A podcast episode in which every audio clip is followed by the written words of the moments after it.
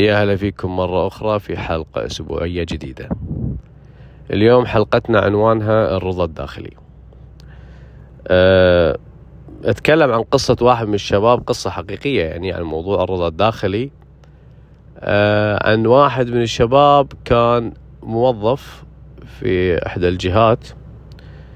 أه وكان سبحان الله من يوم داوم قاعد يقدم الدور اللي مطلوب منه بالضبط وممكن يقدم بزيادة يعني. على كلامه إن جت فترات يقدم بزيادة عن ما هو مطلوب منه.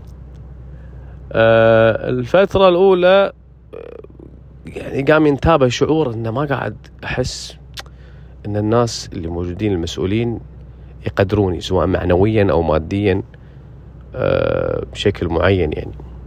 إحساس يعني.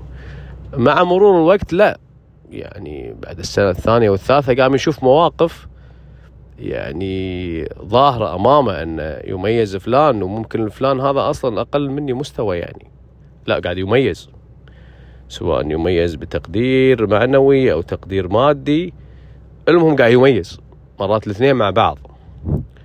وهو حتى سبحان الله أقل الحقوق الطبيعية. للموظف ما قاعد يلتفت. عليه فيها. فسبحان الله يعني يعني نفسيا لا مو مرتاح. وده يطلع وده يعني يغير الجهة. بس طبعا ما حصل نصيب. استمر وياهم. قدم مجهود آه، طيب على كلامه.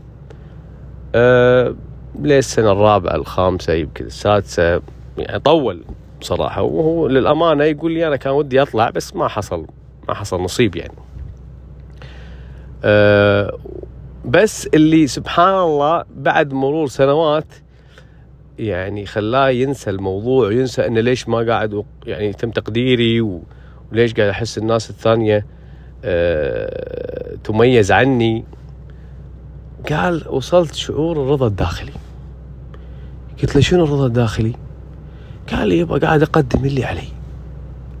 سواء عاجبهم مو عاجبهم ما هو مطلوب مني قاعد أقدمه. كيف؟ قدروني ما قدروني مع أنه يقول الأمانة أشوف مواقف صراحة تزعل. يعني شوف ناس ما تستاهل يعني بس بس يقول مرتاح من داخل. مرتاح ومكبر راسي على قولتهم. يقول لغاية ما جاي يوم سبحان الله خلى كل المؤسسة أو الجهة تلتفت له يعني. اسمعه واسمع يعني. صار موقف سبحان الله اطلبوه فيه. طبعا توفيق من الله سبحانه وتعالى يعني. لا تم إبرازه بشكل يستحق يعني يستحق وضعه اللي يستحق وضعه فيه و... و... وخلاه يرتاح من داخل وخلاه يخلي القناعة آه، قناعة الرضا الداخلي هذه قناعة ثابتة عنده.